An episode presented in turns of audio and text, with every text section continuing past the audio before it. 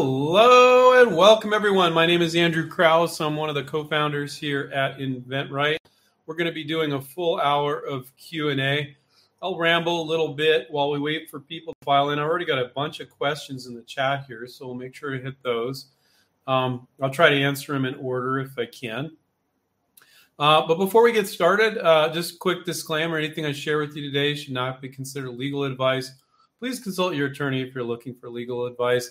Also, I should emphasize that we guide people to license their products. And the beautiful thing about that when you're licensing is you're tapping into that big company's money, that big company's workforce, and that big company's existing distribution. So if they're in, already in 30,000 stores, you can be in 30,000 stores. So licensing is amazing. You don't need to raise money, don't need to hire employees, and you don't need to try to beg a retailer to carry your product because to be honest with you, they don't really want to carry a company's product if they only have one product.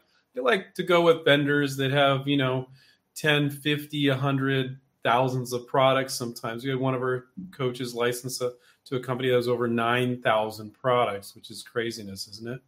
Um, so I'm going to be answering your questions today because there's a lot of misperceptions about licensing and questions about licensing. So feel free to type your questions into the chat. So I'll just go ahead and get started. And again, my name is Andrew Krauss. I co-founded InventRight with Stephen Key 22 years ago, and we've been coaching and mentoring inventors ever since. Um, if you go to inventright.com, inventright.com, on the upper right hand corner, we have a ton of free resources. You can check those out. While you're there, you could also check out our testimonial page. I'm very proud of what we have helped our students do over the years. I give them massive amounts of credit because they did the work, but we guided them to do it. So let's jump in. Um, and you know, if you, oh, I'm echoing very badly. My two cents was saying. Anybody else saying I'm echoing? Sometimes it's just one person. Uh, let's see. Anybody else? Nobody else is typing. I'm echoing my two cents. So, um, okay, here Ethan says they're fine. Hill says Hill Dog says, I don't hear an echo. You're really blurry today, but not echoing. Okay, Bev. Um, well, I, you know, I had a lot to drink before I came on today, so that's why I'm blurry. Or maybe you did. I'm just, I'm just kidding. Um, my video looks good. It could be the the quality of your internet connection. It sounds like everybody's good. So, um, my two cents. You just need to change something there, and you should be good. Okay, let's jump in. Arturo has the first question as you guys know, I love doing these rapid fire questions and answers. Um, you guys always have great questions, and you guys tell me, unless you're lying to me, you say I have great answers. Uh, so, and you probably wouldn't hang out if you didn't think I did. So let's let's go for it. Arturo said, "I found one product out there similar to my idea, but it's a cheap plastic version. Mine is better quality aluminum product. I understand I can improve upon an existing product. Correct." So, a couple things to note here.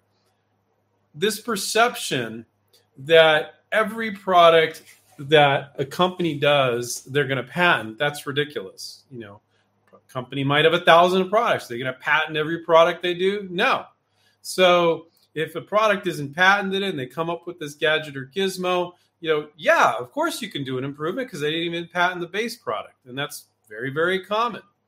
Um, now, if that if a product if your product exactly the same but you're just making out a better quality and that product's been out there more than a year. And either them and or other people are selling it.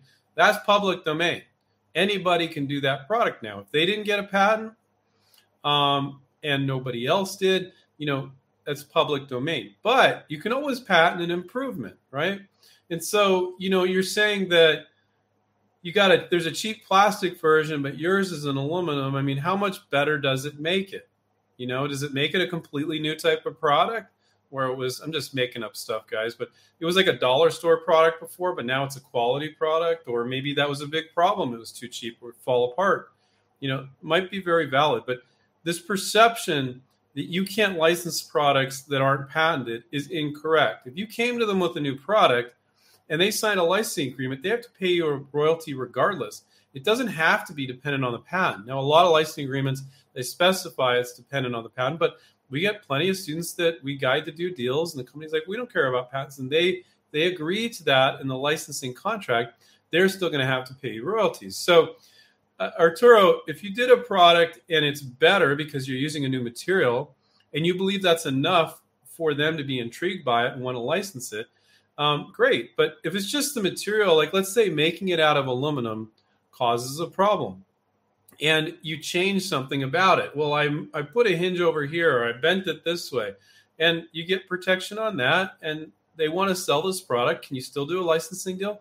Absolutely, you can. Now, I haven't seen your particular product to know if it would make sense. So when we talk, we're talking generically, you know.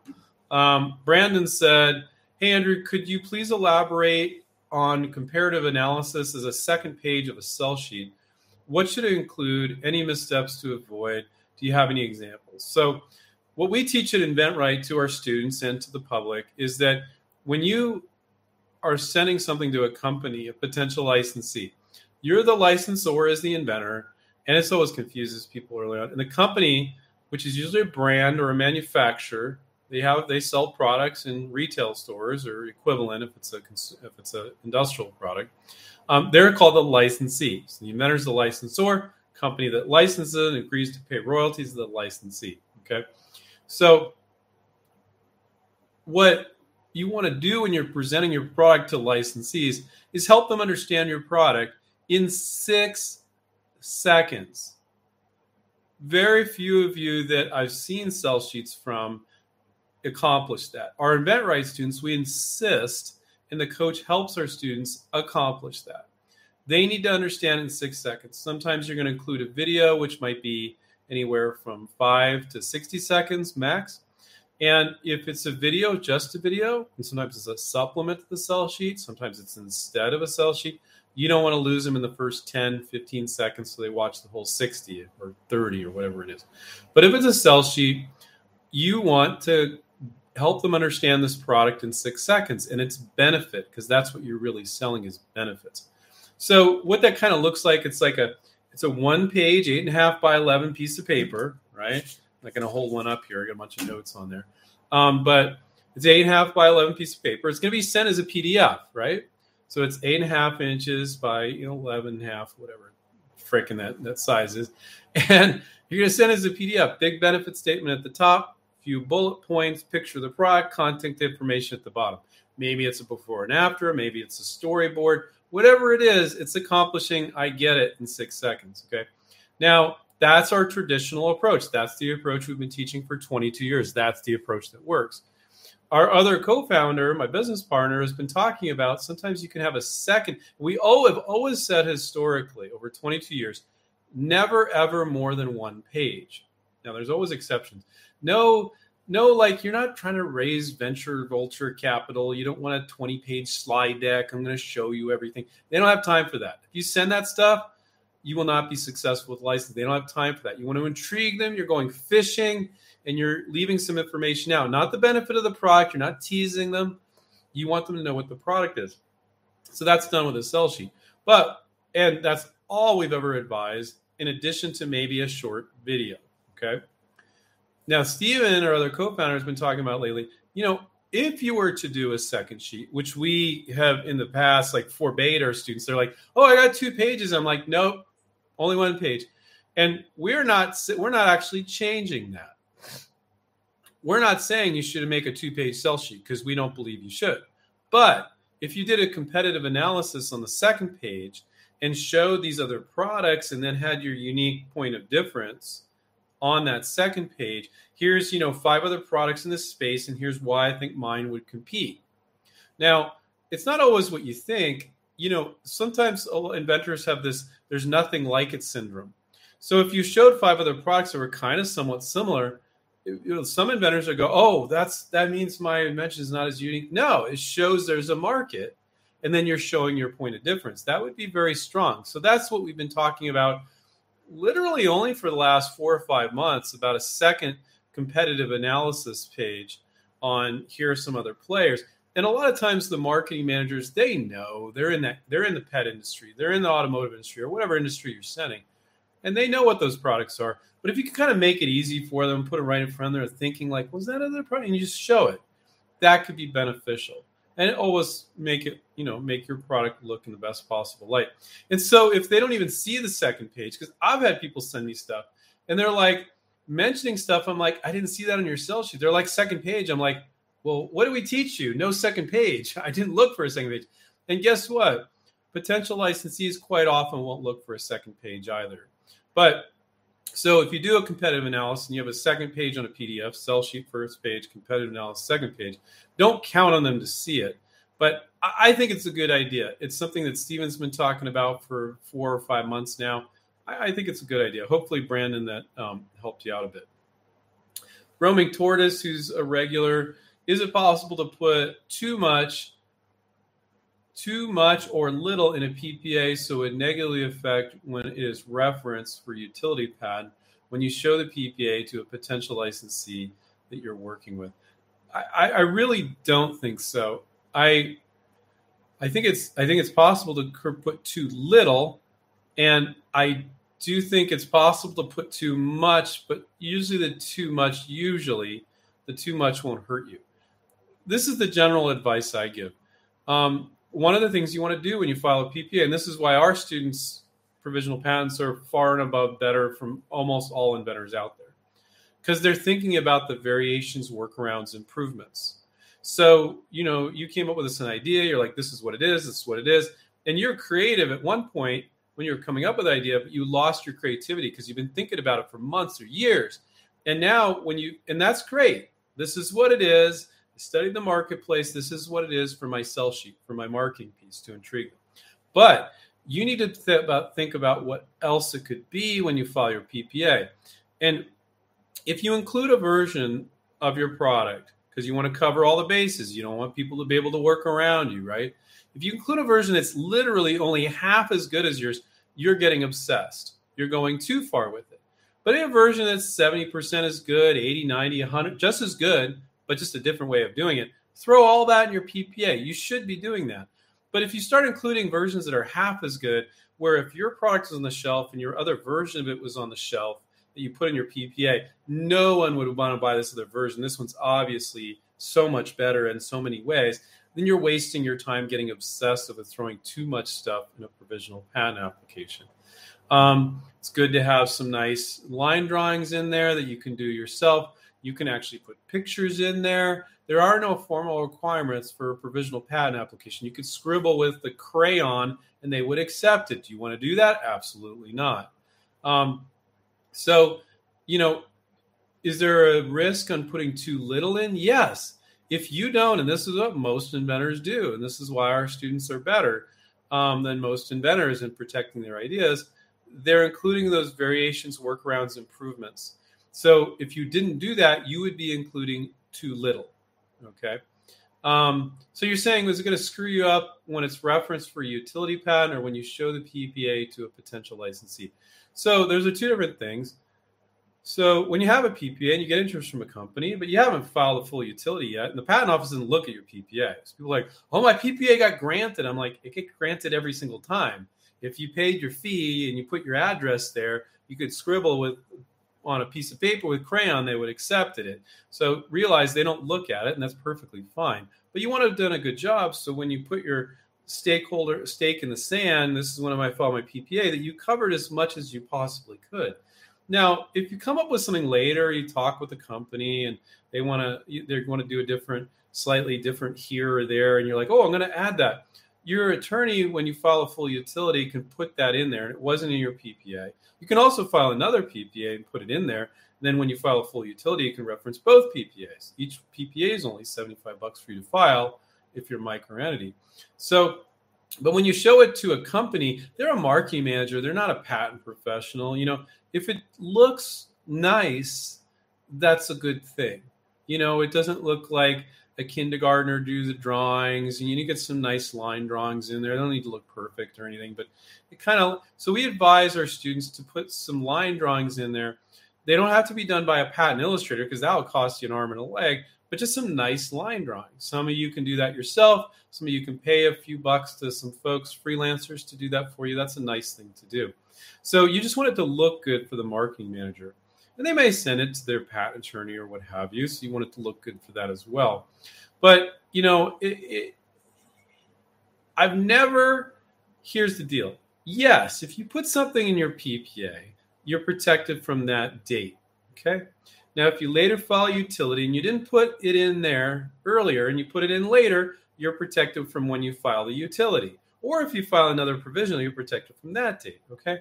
I've never had the only time anybody's going to ever be looking at your provisional patent is if the company you license to is making a ton of money, okay, and somebody wants to challenge it, and and it's getting crazy here. That one year is the issue. So they're only going to be looking at the patent. And if for some reason, like millions are being made, which is great, I shouldn't say it for some reason, if millions are being made, and somebody's out there trying to challenge it, because, you know, and they're going to look at the patent. Only if that year is an issue that they came up with something in that period of time would they ever leave, would anybody ever look at the provisional. I've never ever seen that happen with our students. We've had students in over 65 countries. It could, that's one of those things like it is what it is. You file your provisional, you cover those variations, you do a kick ass job like most inventors don't do, and you cover the variations, workaround improvements, and you can file another provisional along the way. Oh, crap, they mentioned this, and I came up with an improvement. Well, I'm not ready to file a full utility because this deal ain't done yet. So I'm going to file another provisional. I'm going to take that existing provisional as A and B in it. I'm going to file another provisional number 75. I'm going to add C. So I'm protected from C from this date. So hopefully that was a helpful roaming tortoise. Um, if you guys want to type in your first names, you're welcome to. Um, so I don't have to read the handles, but either way is perfectly fine. Um, DevC333. Hi, Andrew. I have a company who I thought was really interested and they went silent. Very common. I, what you mean by silent? Let's see.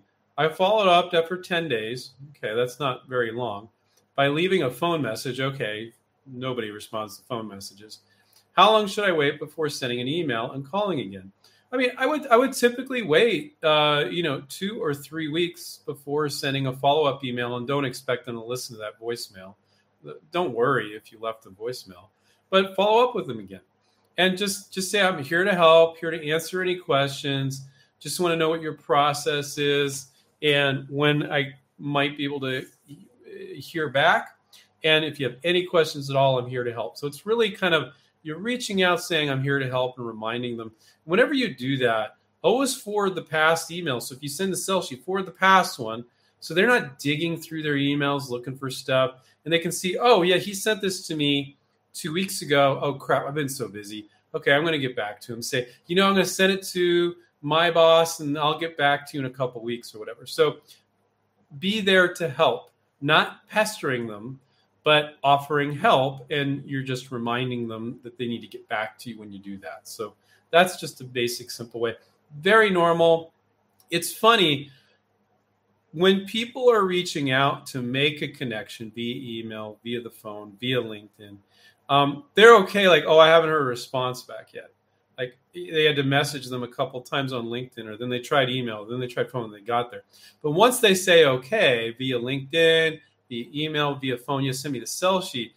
I think the average inventor that's new to this has unrealistic expectations. Like they send send it to me, so when they when I send it to them, like the next day they'll be getting back with their thoughts. That's an incorrect assumption, and there's too much impatience there. Like they're like send it to me, they haven't looked at it yet. It doesn't mean they're not interested. It doesn't mean they are interested. It might mean that they you sent it, they got a bunch of emails come on top of that, and they didn't even freaking look at it. You know. Um, now, if they did look at it, you know, and they really intrigued by it, they're going to be emailing you back pretty soon. Very rarely do they call. They do that sometimes. Most of the time, they're going to email. So pay, pay very close attention to your email, and don't use uh, degraded email services like Hotmail. I'm not trying to promote Google or anything like that because I'm not a fan in a lot of ways, but it, the Gmail service is pretty reliable. So I've had some people that had Hotmail addresses and they followed up with the company and the com- they said, "Well, I just followed up with you and see if you're interested." They're like, "What are you talking about? We sent you like three emails over the last three weeks and you didn't respond to a single one." And they're like, they look in their spam, it's not there. It's nowhere. It's not a promotion spam. This was with Hotmail. This happened twice. This is quite a while ago, actually. And so don't use an email address where you're subscribing to a million other things where you could lose an important email. Use an email address you're just using for inventing and check it religiously and don't subscribe to anything on that. Check the promotions, check the spam. You don't need to have your important email coming back from a company get lost in all the crap you subscribe to. Use a dedicated email and do not use Hotmail for that. And don't even use Hotmail for for friends and family unless you want to lose friends and family because they send you important email and you're like, well, I didn't see that. You know, they're just going to think you're a flake. Um, so uh, let's see. So yeah, when when people get permission to send the sell sheet, you still not get an immediate response. Don't think that you won't need to follow up one, two, three, four times after sending it, and they gave you permission and I get people all the time saying, "Oh, you know, they were really apologetic. I'm sorry. I've been so slammed." And so the way of not sending those emails too often, reach out to more. Then by the time you come back around, let's say you got 30 companies, you're not like pestering every two minutes and always offer help. Okay. Um, so hopefully that kind of sets the stage. Margie said, Hi, Andrew. I know Gene Quinn. Gene Quinn is the patent attorney we teamed up with to write our smart IP software, which guides our students and non students. You can buy it separately on inventright.com to file a provisional patent application.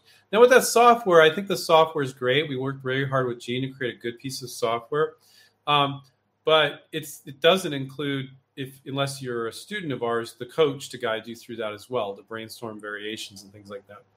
Um, but it does help you write the provisional. So uh, Margie said, Hi, Andrew. I know Gene Quinn highly recommends using line drawings in a PPA, but if we have a very basic invention and photos would show it well, do you think photos are okay? Black and white, color things? There are no rules, Margie. Um, I've plenty of people have used photos. They could be black and white, they could be color. Sometimes black and white could have more contrast. Um, sometimes, I mean, back in the day, and I still have people do this, you can. Um, you can tape, you can find a glass table and tape, like you could print a picture of something up on um, on regular paper. Okay, you could print a picture of something up. Maybe it's kind of like your product. Maybe it's a picture of your product. You know, and you could tape it under a glass table, shine a very bright um, light up underneath it, like with a lamp, and then you could put a piece of paper on top of the glass table, and you could actually trace it and make some changes. So I've seen people do that um, people that don't even have that good at drawing skills can actually trace like let's say the base product is like a certain dog toy but yours is a little different you could trace that then you could change the additional piece and add that add this piece over here um, but you can just include pictures as well um, you know when you have somebody that's not trained in understanding provisional patents and things like a marketing manager if they see line drawings they're like they don't know the difference between that and a regular patent drawings that's why it's kind of nice to do line drawings They kind of look like patent drawings, right? Although there's no formal requirements. If you have patent drawings in a full utility patent, need to be done just a certain way. They won't accept them. But in a PPA, you can do whatever. You could throw pictures in there, color, black and white, crayon sketches. Don't do that. Um, you could make your own line drawings. Like I said, there are some people that will use software and it will turn it into a line drawing and then they erase around it. You know, that can look good, not look good. Um, you can also show some images to some people and you could pay them a few bucks. There's you can throw a rock and hit an artist these days to do some line drawings for you. Um, so uh, so yeah, you can legally put black and white or color photos in there. And you know, I haven't really found it. Sorry, my stupid watch is talking. I haven't really found it to be an issue. Um, I haven't seen like a company go, "Oh, your PPA looks amateur. Like we're not going to do a deal with you." You no, you know, um, if it's written up well and use some nice pictures in there, that is perfectly fine as well. But it creates an extra aura of professionalism with the line drawings. But to me, if you're going to do a good sell sheet or do a PPA with line drawings or not, I'd say don't worry about the line drawings or not. Throw some pictures in there. Nobody's even going to want to look at the stupid PPA if you didn't intrigue them with your sell sheet, with your marketing piece on the benefits of the product. So this, this getting too obsessed about provisional patents, people way overemphasize their importance. At the same time, I also told you guys earlier, most people, most inventors do a piss poor job of writing their provisional. Our students do a kick ass job. The one major thing, just because we tell you do the variations, workarounds, improvements. And if you get out of your head a little bit and you're talking to a coach and they're giving you examples, you're like, oh, okay, I could do that, you know. But you can also do that on your on your own. Um, let's see. Tony says Mondays are my most favorite time of the week. Thank you so much for giving us your time so freely. You are the man. Thank you, Tony. That was nice of you to say that. Um, and then Tony said, "Is Smart IP a pay-per-use software? Or do we buy the software?" So um, it's it's not. So the the one on our site is ninety nine bucks, and that is a one time use. So you can file one provisional patent with it. Now, when our students join and they're with us for six months of coaching, six months of alumni membership, that entire year, they get access to use Smart IP. And to be honest, once you use it a couple times, um, you probably don't need it anymore. You get the general gist of how to file a provisional patent. Um, but the the Smart IP is for non-students, the one-time use, 99 bucks. And then if you're a student of ours, coaching student, you get it to use it during your entire membership. But when you're not a member anymore, it's it's not like you keep the software, but you don't you won't really need it anymore at that point if you're a student of ours. You'll be like, oh, I get it. I filed two with this. I understand the gist of it. You're going to kind of get it. Um, let's see you know and that's a big part of everything we do everything we do we're empowering you so at some point you can say i get it guys i don't need you anymore but you got to get that real life experience filing a provisional making a sell sheet even if a graphic designer is making it you still need to come up with the marketing with your coach uh, making your list of companies reaching out on the phone email and and and, and linkedin um, doing this stuff and there's lots of little like you guys have asked a bunch of little questions that are I'm I'm not saying this right, but are unimportant. You know, you asked a bunch of questions that I answered, and I said, I've never seen that be an issue. So I gave the answer because it's worrying you. I need to give you the answer. But also, it's like, oh, Andrew gave me some perspective. Like, he's never seen that be an issue. He's never seen, for example, anybody come back and have to reference their provisional. So if you didn't do your provisional right, but you did your full utility, only if there's that one year and there's some big, big debate about the patent and what it protects, would you ever look at that? And he's telling me he's never seen that with students in 65 countries over two decades. He's never seen any that ever happen. So I was getting obsessed over that. Okay, I still got to do a good job. I'm going to take my his advice and do the variations, work around improvements. I'm not going to be overly worried about if this provisional isn't perfect because the you, the attorney is going to file a full utility and get all that important stuff in there. So that's an example of um, knowing what is important and what isn't important, you know. And when you're actually when our students are actually working on their projects, they it really sinks in because it's their own project. Like you guys are asking kind of generic questions because we can't disclose your products, nor should you disclose your products publicly here. Um, but when you're working with your coach, your coach is like, no, no, I think you find more companies here. I think you this say you respond to that email and sort of thing, you know. So um, it's it's getting help within the real world, you know, not theoretical uh, questions. And and you will ask questions then too, and the coach will be like, "Yeah, that's not a problem, but you, this is a problem. Let's do this right." You know, so it gives you perspective. It's experiential learning, is what I call it. Um, let's see what else we got here. Uh, uh, Alens says, I have an idea for a new kind of vape uh, my, a lot of people working on that sort of thing. My issue is all the companies I find are based in China, China with Chinese employees. I don't imagine they do open innovation. Should I completely drop this idea? Um, I don't know if you're right about that. So you don't license to manufacturers. I'm going to use certain words to explain this. You don't license to a contract manufacturer. So um, there's all sorts of, uh, you know, it's kind of changed over the years. For instance, on Amazon, there's these Chinese companies, and I don't know if you guys know this, but Amazon has had 24 7 training to train people and companies in China to dump all this crap on our market. I mean, I'm going to be honest with you. Um, they train them on how to do this, and that's and we know this because you look at Amazon posting is it's all this terrible Chinglish, and it's like, oh my god, why didn't they pay somebody like two minutes to proofread this? But they just didn't bother. Um, so, you know, is that a real? Are those same guys that are the Chinese companies that are dumping stuff on Amazon? Are they getting distribution in Bed Bath and Beyond or Walmart or Target? No, they're probably they're probably not. Um, but they are selling direct to customers on websites like Amazon and eBay, and that wasn't the case in the past.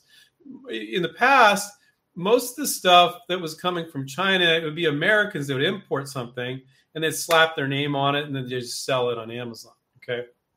A lot of these big companies that you're licensing to are more than that. Yeah, they might be big on Amazon, but they also got brick and mortar and they got other, they got multiple distribution channels, right? Um, so, you know, I'll give you an example for phone cases, okay? Because I think vapes and phone cases have some similarities.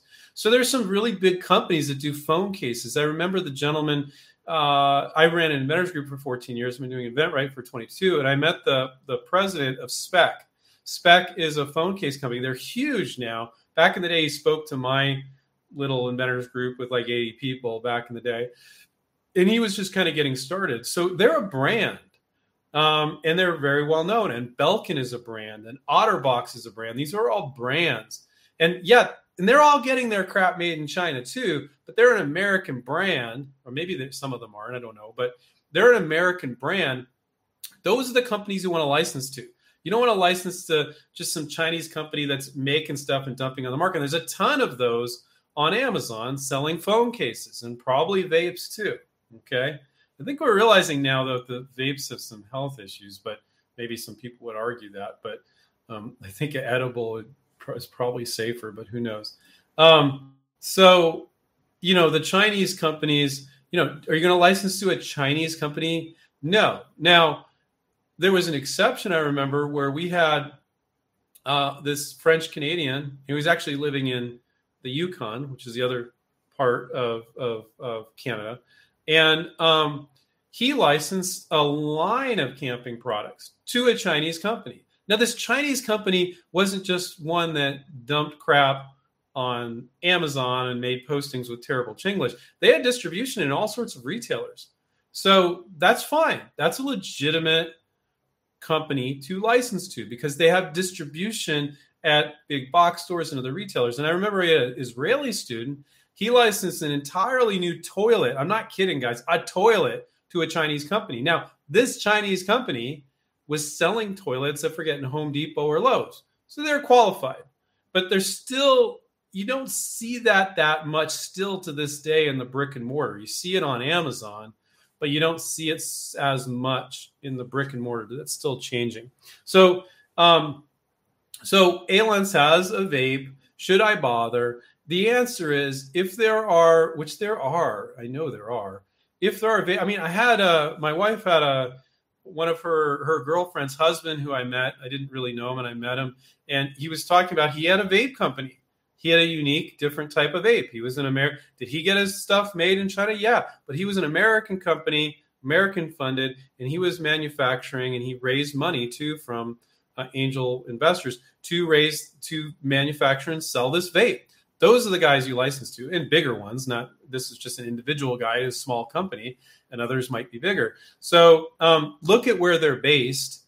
And if you see they're an American company or a Canadian company, European company, you don't care they're getting it made in China.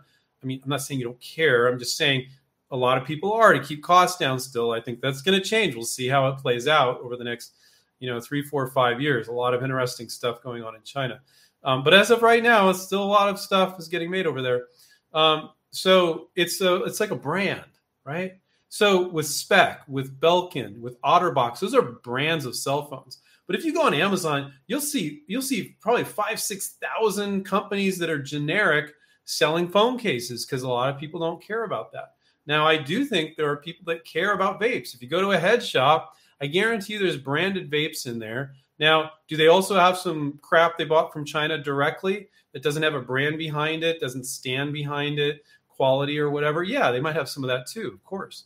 But I'm not convinced. I haven't studied that that all the companies out there are Chinese companies. you know, I am not convinced of that. But yeah, if they're in China, they don't have distribution other than Amazon. Probably not a good one to license to. They don't really restrict intellectual property, but I would be shocked if that was the case. So, um, Alens, I wouldn't kick it to the curb. If there's legitimate vape companies, which there are, I'll try to license to them, definitely, without a doubt. Um, my two cents says deeper into Arturo's question. What was Arturo's question? My my memory is very short here. Arturo, uh, he found a product that was similar to his, but he has a version that's in aluminum and it wants to improve upon the product. So, um, my two cents is deeper into Arturo's question: Is the material a product is made of part of the patent? If I copy a plastic shoehorn exactly, but make it out of stainless steel, am I infringing on their patent? So, guys, patents aren't protecting. I, this is why I like to explain it in layman's terms. Patent attorneys would go, "Ah, it's a weird way to explain it," but it's the way that I've noticed that people understand. So you're not patenting the invention. I like to say that. Okay, put that, in, get that in your your head. I'm not patenting my invention. I'm patenting pieces of it. So I'm preventing people from doing it a certain way. To patent the entire invention, any variation, all sorts of all over the place, that would be extremely broad protection. And rarely are you going to get that. So most of the time, you're not patenting the invention. You're patenting this hinge. And hey, without that hinge, this thing wouldn't work very well. Or, you know, um, to, to go to my two cents and Arturo's question, sometimes it's a material, but in a provisional patent, you don't want to limit yourself to a certain material because you could say you want to have like limiting words. You can have limiting words. That's okay then before you finish up that sentence, you want to broaden it out. This is not legal advice, guys. So it's just a lesson here. Um, so it could be this, uh, this material, this material, this material, and then you do the patent attorney weasel words. That's what I like to call it. Excuse me. this material, this material, this material, but not limited to these materials. You know, you know, so it could be out of any material. So and if if if having it out of aluminum or this or that really created additional functionality, but just saying it's a shoehorn, exact same design, out of aluminum, if that if making it out of aluminum provided easier slipping or whatever, but most shoehorns, to use that example, they aren't. That's not shoehorn's been around forever. I'm not. I know you guys aren't talking about the shoehorn, but that's been around forever. So there's tons of stuff that's not patented, not protected because it's been become public domain, but you can patent your improvements. So the question is, if I change this material, is that enough to patent? It depends. It's a really annoying patent attorney question. Like you'd have to make a case that this material created all this cool additional functionality and utility. And if it did, yes, maybe, you know, but what's more important than what's patentable, screw the patentability, just making, is it marketable? does it offer an intriguing enough reason for that inventor to buy this product with yours out of shoe let's just say a shoehorn shoehorn out of aluminum instead of plastic? Does it really work? You know patenting crap that isn't marketable is a waste of time is the product more marketable and does it have a clear benefit and then you look at the the details of how you're delivering that benefit and you're trying to protect those pieces you could protect other pieces that are irrelevant what's the point? You know, so hopefully that's helpful. Um, if so, you know, when you say my two cents, am I infringing on their patent? What's in their patent? What are the claims? Are they are they protecting the shape of it? Are they protecting that it's just out of plastic? You know, what are they protecting in their patent? You can't possibly say yes, that's violating their patent or not without actually looking at it and reading it you know and I, I, understand that so but these are great questions guys um, tony says if a company rep says no they don't take outside submissions is it a bad idea to keep looking for a rep who says it's okay to send him or her our sell sheet um, You know within the same company. So i think that's what he's saying. Uh, i have seen that happen where you talk to one person in the company and they're like no we don't accept outside ideas. And then you can talk to another and they're like yeah, i'll take a look at it. So some companies like you can tell all the attorneys got to them. I wouldn't say this is very common at all where they all give you this very um, this is very unusual very concise answer. It's like oh damn they read them the riot act Any inventor wants to send an idea, you got to tell them no, and you got to tell them no this way. Very rare. You don't normally see that. Now, the only place where it might backfire on you, you send it to Sally. No, we don't receive outside ideas. You went to a marketing manager and they sent it there, and then it got back to Sally. And Sally's like, This a hole, you know, I already told him no, and now he's trying to go around me and go over here. Well, you know, that that can bite you in the butt a little bit. But um, it depends on who you talk to. If you talk to the gatekeeper, I wouldn't worry about that. They're the gatekeeper, right? And then you then you go, well, you know, I don't know if they know what they're talking about. You really can't trust gatekeepers when they say yay or nay to that, to be honest with you. So then you reach out to a marketing manager on LinkedIn. They're like, oh, sounds intriguing. you just say it's a good match for their product line, or you tease them a little bit with the product. I have a new cupcake tin that you know instantly releases the cupcakes and never sticks, or whatever. And would you be open to look at it? Let's take a look at it. You know. So, but if it's two marketing managers you know, it might bite you in the butt. And it might be a company, and some of you, when you're new to this, you might, might be thinking like this. Maybe you want to send them more ideas. So now you pissed off Sally, and then Sally told Bob, which is the second one you sent it to. Yeah, it doesn't sound like you want to listen to me. It's like, come on, he's wasting her time. Uh, so that could happen, but I've also seen it work out in a positive way. You know, I've seen like, but you know, if it's a pretty high level manager, you know, knows usually know. Um, you know, but sometimes you're just going fishing. Like, think about it. If you're just if you're just asking if they're open to outside ideas and somebody says no, and then you ask another person if they're open and they say no, nobody's going to get mad at you. It's more like when you send this, when you send, it would be more. Here's okay. Let's define this more. If you got permission, you sent a sell sheet, and that marketing manager said no, and then you went to another marketing manager, and then they brought it into a meeting, and they came back to Sally, Bob brought it back. Okay, that's going to piss them off. But asking if they're open to outside ideas, multiple people, I see no harm in that. So that's I just sorry, I had a brain fart and I'm just differentiating those two. Okay. If if they said yes, send it to me, they looked at it and they said no to the product, they actually said no to the actual product, you shouldn't be sending it to multiple other people in the company because they'll probably get back that same person. And then you might not be able to send more products to that company because they're going to red flag it. But if it's just, are you open to outside ideas and you ask others? Yeah, I don't see any harm in that at all. So sorry I took the long way around to get there. Um, let's see. Uh, Mick McDennett. Uh, hey Andrew, uh, I have an ideas in the kitchen area, an item that doesn't exist, and one in the medical area, an item that doesn't exist. Which would be the best to pursue first? Without a doubt, to get your feet wet would be kitchen. They're very open. They're always looking for new ideas. I would definitely start with kitchen. Medical is tough. I would work on it, but it would be so cool to get the experience with the kitchen. And when you're getting beat up a little bit more with the medical, which you will, and it'll just take longer, it's harder to get to people. Um, you're gonna have more experience, and you're just gonna weather it a little bit better. Definitely the kitchen first, and then after that, do the medical. Um, we had a student of ours do an insane medical deal. I'm not uh, into the get rich quick and the millions and stuff, but it was in that price range. Um, but it's they're harder deals to do. Kitchens like easy. Get your experience there, and then go into medical, and and then you get experience with both, right? And after a while, you're like, oh, I love the the treasure chest aspect because medical can be, mean so much money, but wow, kitchen's just so easy and fun, and they're very approachable. I'm getting really better feedback and stuff. And some of those could be big hits too. So um, get a feel for it, what you like. And it's nice to work in one, two, three categories and then commit to maybe one or two because once, and I've said this a million times before, but it's always good to note.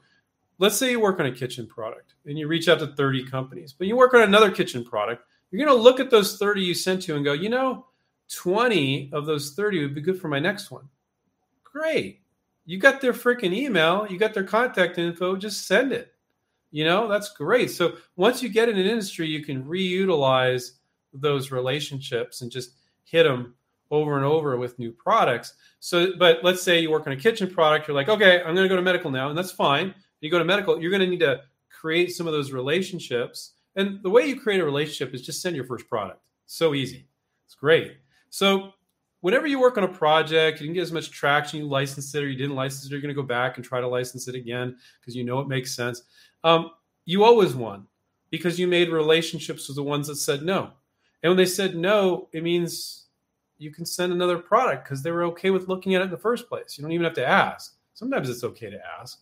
But so, um, yeah, hopefully that's helpful. Uh, let's see. Uh, Paul said, Hi, Andrew. If a contract says we'll get paid for all new versions of a product, do we still need to own improvements? Um, isn't that essentially what that is? So, um, so there's two different things you could differentiate. I was helping somebody with a contract today. You can say that you own all improvements to this product, right? This is a widget. This is the widget, and you own all improvements to this. So then the question is, if you own the improvements, do they need to get permission to sell those improvements, or can they automatically sell those improvements and get the same royalty under the same contract? And that all depends on how you write it up. Um, so yes, you need to own all improvements. You know, um, yeah, you want to specify that you own improvements and that you get paid for those. And either you need to give permission to sell those, or they automatically get the rights for that, or you define it like within this realm, you would automatically own the improvements and you would pay me the same royalty. That's pretty common. Or you need permission from me on any improvements to sell them. Now, we're not talking about a color or a slight change. We're talking about improvements, you know, significant improvements. Johnny said, Hey, uh, uh, would or should you have done should I have done my invention idea to prepare for if I was to be a member at InventRight? Um, you know, I, I think the InventRight coaches keep get people on track so much. It's like you could kind of be all over the place, and their job is to get you get you wrangled and get you focused. You know, and then you spend two to six hours a week staying really focused. So I don't think you need to have gotten a bunch of stuff together. Now, if you want to, you could give it your best stab at your list of companies. Most people don't really know how to do that. Um, you could give it your uh, just something really crude on what you think the marketing should be or you know with a benefit statement a few bullet points go look at all the other products in the space go this is mine. Mine does this better you know? And be knowledgeable about the other products in the space. You don't need to have any of that stuff though. You could just join. The coach is going to guide you to do that. If you got some of it done they're like oh great you know and they can guide you from there. So when we coach people we start you off with wherever you are so you could be super advanced, you could be super rudimentary. It doesn't matter. We start you off with wherever you are. Some people go, well, I've, I've done that and that and that. I'm like, great. We'll, we'll just start you off at a higher level. You'll get even more higher level stuff. Other people are like, I'm just starting out. I'm like, great, we'll start you there. So it's completely customized to you. Sometimes people say, Andrew, I've done a sell sheet, I've done a patent, and can you give me a discount? I'm like, no, we're still helping you for half a year and we're just helping you with more higher level stuff. Maybe we should charge you more. I don't say that, but I joke. But um, so it's not going to be cheaper because you've done stuff. And you know, a coach will always tell you if you did it right, they'll say, "Wow, you rocked it with this." They'll say, ah, "This is half there, but this is off here." You're not going to sign up to get a somebody to guide you to sugarcoat things and not tell you the truth. You know, they're always going to tell you the truth. So that's that's just how we are. Um, let's see. So yeah, you don't really need to prepare, Johnny. But if you want to do some of those things, there'll be things to prepare before you sign up. Uh, let's see.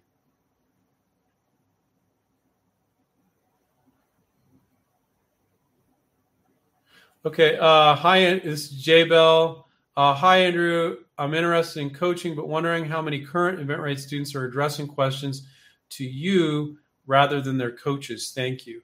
Um, you know, it's it's funny.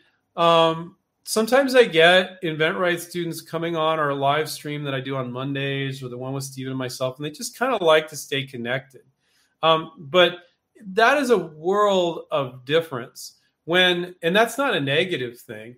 When a coach knows your product and is deep into it with you, that advice is better than anything. I do get people like, I do get sometimes I get students. This is a good story that's going to get at your core concept. Like, oh, why are they on with, why are they coming on here, Andrew? This is a public thing that's for the public. If, if they're not getting the answer from their coach, and you need to ask them, but a lot of them, they just like hearing from Stephen and myself as well. That's why we do a co founder call once a month with all our students. Um, and we do different things like that. But um, what was I, what was I getting to? I get students sometimes that argue with their coach. This isn't very often, but I get it once in a while. And the coach is like, no, we need to do it this way because this, this, this. And they're like, but Andrew and Steve said on a video. I'm like, well, Andrew and Steve doesn't know your particular product, and not everything they say applies to 100, 100% of the time. But almost every single time the student needs to talk to me because I said something on a YouTube show and they don't trust that the coach is saying the right thing, I get on with them and I'm like, yeah, I agree with your coach 100%, like 99% of the time. Like, yes, the reason they gave that it's an exception to the rule, they are absolutely 100% right. So our coaches absolutely rock. They're fantastic. That doesn't happen very often, by the way, but I get it sometimes. And if they're doubting their coach, you know, they want to get on with me, I'll verify it, and then they're probably not going to be doubting much more anymore. But um, but we have a negotiation coach. We have a head coach, Terry O'Mara, myself, and Steve. We always jump on for things that we, we're needed for. But usually the coach and our head coach, our negotiation coach, Paul, can handle it just fine. Um, but yeah, I, I think sometimes we get students on here that like to to jump on and just ask a few questions, stay connected, keeping the mindset. It's a little different than one-on-one coaching, you know. Um, Richard said, "Let me make sure oh, I lost my track here."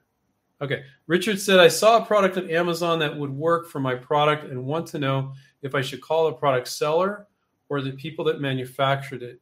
So he said it would work for his project. So I don't know what that means. I don't know if it means like it would be a part of his product, like what do you need to know? Like a lot of times you're going to look at similar products and go, oh, great. Not only does this product verify they can make that, but it's also selling for $24.95. And my product's going to add this, and it's going to add a couple bucks, but not much. And when a company says, how do we make it? You're going to point and reference those products.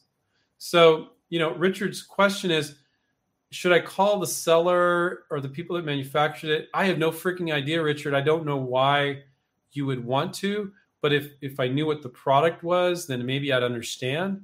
But I don't think that's necessary. I can't think of many scenarios where that would be necessary. Um, and if again, if a coach was guiding you and they understood it, they could guide you. You know, but they got to understand your product. And that's the big difference between a chat like this and a coach guiding you one on one, knowing your product, giving you specifics. So I can't say I have no idea. I don't think you would call somebody on Amazon that is selling a similar product, I need to know why. Like, what's your motivation and all that? I I can't know without seeing it. Um, but good question. Uh, uh, Hill Dog said, "Hey Andrew, if you have several marketing people at a company on LinkedIn, do you reach out to all of them? If some, how do you choose which one? I, I think it's okay to reach out to multiple. Once you have somebody that responds and says, "Yes, send me something," then you should be loyal to that person as long as they're reviewing something. But to reach out to multiple should actually be a key part of your approach. Um, how do you choose one? Usually it's marketing managers.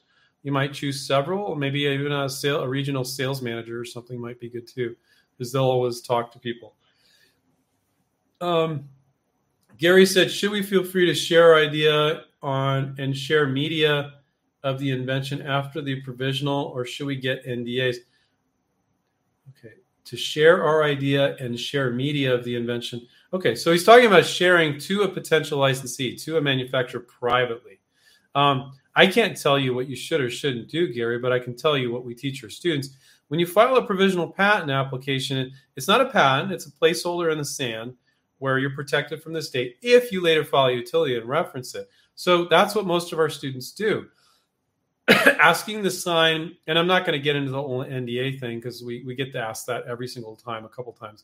But if you ask all the companies to sign your NDA, you're going to beat your head bloody. They won't do it. And again, the basics of that. What if they get 200 NDAs from inventors a month? They need to have a full time legal staff to review them. So your PPA, that's your protection. Um, if they want you to sign theirs, just say yes, read it, make sure you're okay with it, and then sign it. But it's usually not protecting you. Don't put that stupid NDA between you and the company. You filed your provisional patent. You're creating a paper trail on what you protected and when and what you're showing to them. So I've never had one of our students get knocked off by a potential licensee. It'll happen one day, but it hasn't happened yet. 22 years. Um, it'll happen one day. But so people are too worried about that. And also, NDAs don't protect you as much as you think they do. They really don't. Um, Okay. Uh, CL said, I'm an InventRight member. Great. I have, I don't know if they're CL's uh, Academy or premium member, one on one coaching. I have my hit list and started making calls. Great. But none of the phone numbers I have connect to a gatekeeper. What should I do to get the correct numbers? Well, first of all, you always want the corporate number. And I don't know if you're an academy student or uh, so when you reach out, you should be reaching out on LinkedIn. I love old school. I love calling the phone and via email. You should be doing all three. Um, but if you want to start with the phone, I, I love that. So the phone numbers I have connect to, but none of the phone numbers I have connect to a gatekeeper. Yeah, they do. Um, so you know, if you call the main 800 number, you're going to get some customer service person. And they say can you connect me to the corporate number? Oh sir what product can i help you with? Is there blenders? Is it this? Is it that? And you're like no no i need the corporate number. So just you can call and ask for the corporate number at the main consumer line but that's just painful. You can just look it up. You just google it you know xyz's company corporate website you know or corporate phone number too and find that corporate number and you will find a gatekeeper that you can talk to um, sometimes you can use a combination of techniques we teach on LinkedIn and the phone.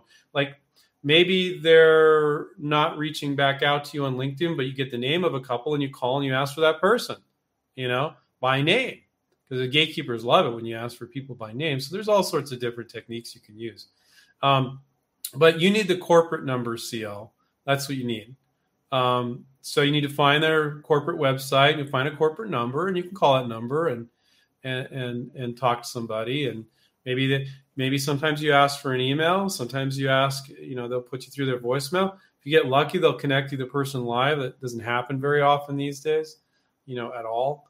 Um, uh, bev said follow up. The company called me after seeing my sell sheet expressed a lot of interest and said they would call me after their big meeting 10 days ago okay i won't fret i'll just pitch to others so if they had the big meeting 10 days ago, follow up. How did the meeting go? Did you have any questions? Do you have any concerns? I'm here to help. So that's great, Bev. Um, that's what you want to do. Uh, let's see. No, nowhere is their handle. Hey, Andrew, I'm currently trying to finalize and market a patent in the marijuana industry. Any advice on non-conventional industries? Um, yeah, I mean, uh, obviously, I mean, there's two types of main patents. There is a utility patent, which is the way something functions and the utility of it. And there's a design patent, the way something looks.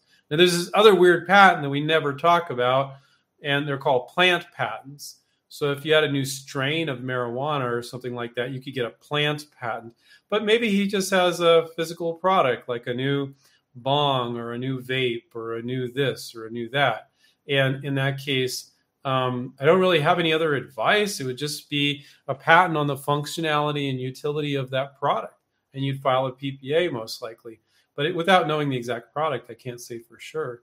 But um, we've had people work on uh, uh, marijuana related stuff for forever when it was just med- med- medical marijuana. But our students are doing everything under the sun from toys to automotive to garden to kitchen to industrial and commercial products it's all over the map. So licensing is licensing. Doesn't matter if it's marijuana or anything else. Um, I don't have any particular. I can't give you advice on your particular product or your patent is what you wanted because I don't know what your product is. How could I give you advice? Uh, but I wouldn't say that there's any like patents must do's for a marijuana product as opposed to a kitchen product. There's no differences. I mean, there are differences in the product, of course, but it all it's dependent on the product specifically. Um, okay, uh, we're gonna do a last one here from Will. Um, hey Andrew, I have uh, a product idea that snowballed into a whole range of product ideas. Yeah, that happens sometimes. And I've developed a whole line of products. How do you pitch the whole product line to a company? You know, you can really scare them away if you do that. Um, quite often it's a good idea to show one and they get permission. Hey, I got a whole line. Maybe you show one and you tease them a bit and you say, I got actually a whole line. If you're not interested in this particular version, I got more. That would probably be the best thing to do. Because, um, like I said, they have six seconds to look at your stuff. So when you're showing a whole line, you, you're probably showing them too much stuff. we get company CEOs, market managers come on with their bridging the gap meetings and they talk to our students, actual companies, and they they will say like, I would feel a little overwhelmed if you did that. Please don't do that. Um, so I would pitch one and then tease them that you've got a line with other other that products that would fit into this line. But I probably wouldn't show them an entire line. I'm not saying there might not be an exception where that might make sense, but probably not. They just don't have time for it. Everybody's too busy. But once you do that, and they're like, "Yeah, I'll take a look," you know, be ready to send them something. Um, so McDenon, thank you for responding to my question. Your help's invaluable.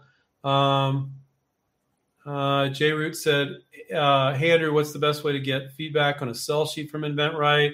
Um, I would sign up for our Kickstarter or evaluation program. We have a program where it's just a 90 minute call, and it's either with our head coach Terry O'Mara. Usually, it's with him. Sometimes it's with um, our coach Paul, uh, who's amazing. So that would be a great way to get uh, feedback on that, and a whole bunch of other things. And those are cool it's like a one time like 90 minute thing and you can get a ton of questions answered. I never have people that come out of that um, about half of them sign up for the whole program the other half don't. But when i interview people that didn't they're like oh it was amazing. You know i, I still benefited from it so um, tremendously. So that would be if you go on our site click on services i think it's on the right side menu and it's like evaluation slash um, uh, kind of kickstart kind of deal um, so that J root that would be the best way to get some feedback. Uh, Van says, so you use the same wording from the first PPA to include the improvements in the second PPA. Usually, when people file a PPA and has A and B in it, and they're talking to a company and they're he's like, well, we, we don't like this, and you come, oh, I got a solution for that. You, before you show it to them, you you take that PPA that A and B in it, you just add C. So the first one has A and B. The second one, same exact PPA, adding C. You just take the same provisional, you add to it, and you file it again, and then you show it to the company. So you can do that. Um, so that that explains that. Um,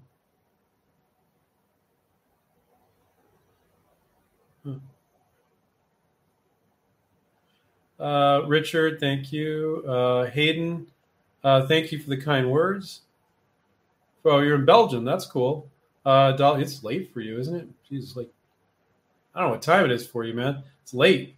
It's like uh, three o'clock in the morning. Uh, uh, Dolly said Terry is awesome. Had a 90 minute call with him last Friday. There you go. So Dolly did it. Dolly did the 90 minute session with Terry. She said it was great. So there you go. Um, if you guys could do me a favor, um, and you guys could subscribe down below and click on the notification button it doesn't nothing happens. It's not like you start getting spam or something because you subscribe but we're looking to get to 80000 subscribers from 60000 so if you could help us do that that would be the way for you to say thank you to me for spending a whole hour answering your questions for free. You can also watch more of our youtube videos like interact um, ask questions under some of the videos. Um, and then don't hesitate to check out inventright.com with our free resources. In the upper right hand corner if you go to inventright.com click on free resources. You can check those out. I'm burnt. I'm gonna I'm gonna head on out. I've been talking for an hour and five minutes. Uh, so I wish you guys much success. Hope to see you next Monday. Love to have you guys as a student if you're interested. Um, you can go to inventright.com, click on contact us, and book to talk to Sylvia or Dana. They're both super friendly. Even if you're not ready yet, you could talk to them now. Just say, hey, I'm just kind of investigating, and they'll be totally cool with that. So uh, take care, everybody, and keep inventing. See you guys. Bye.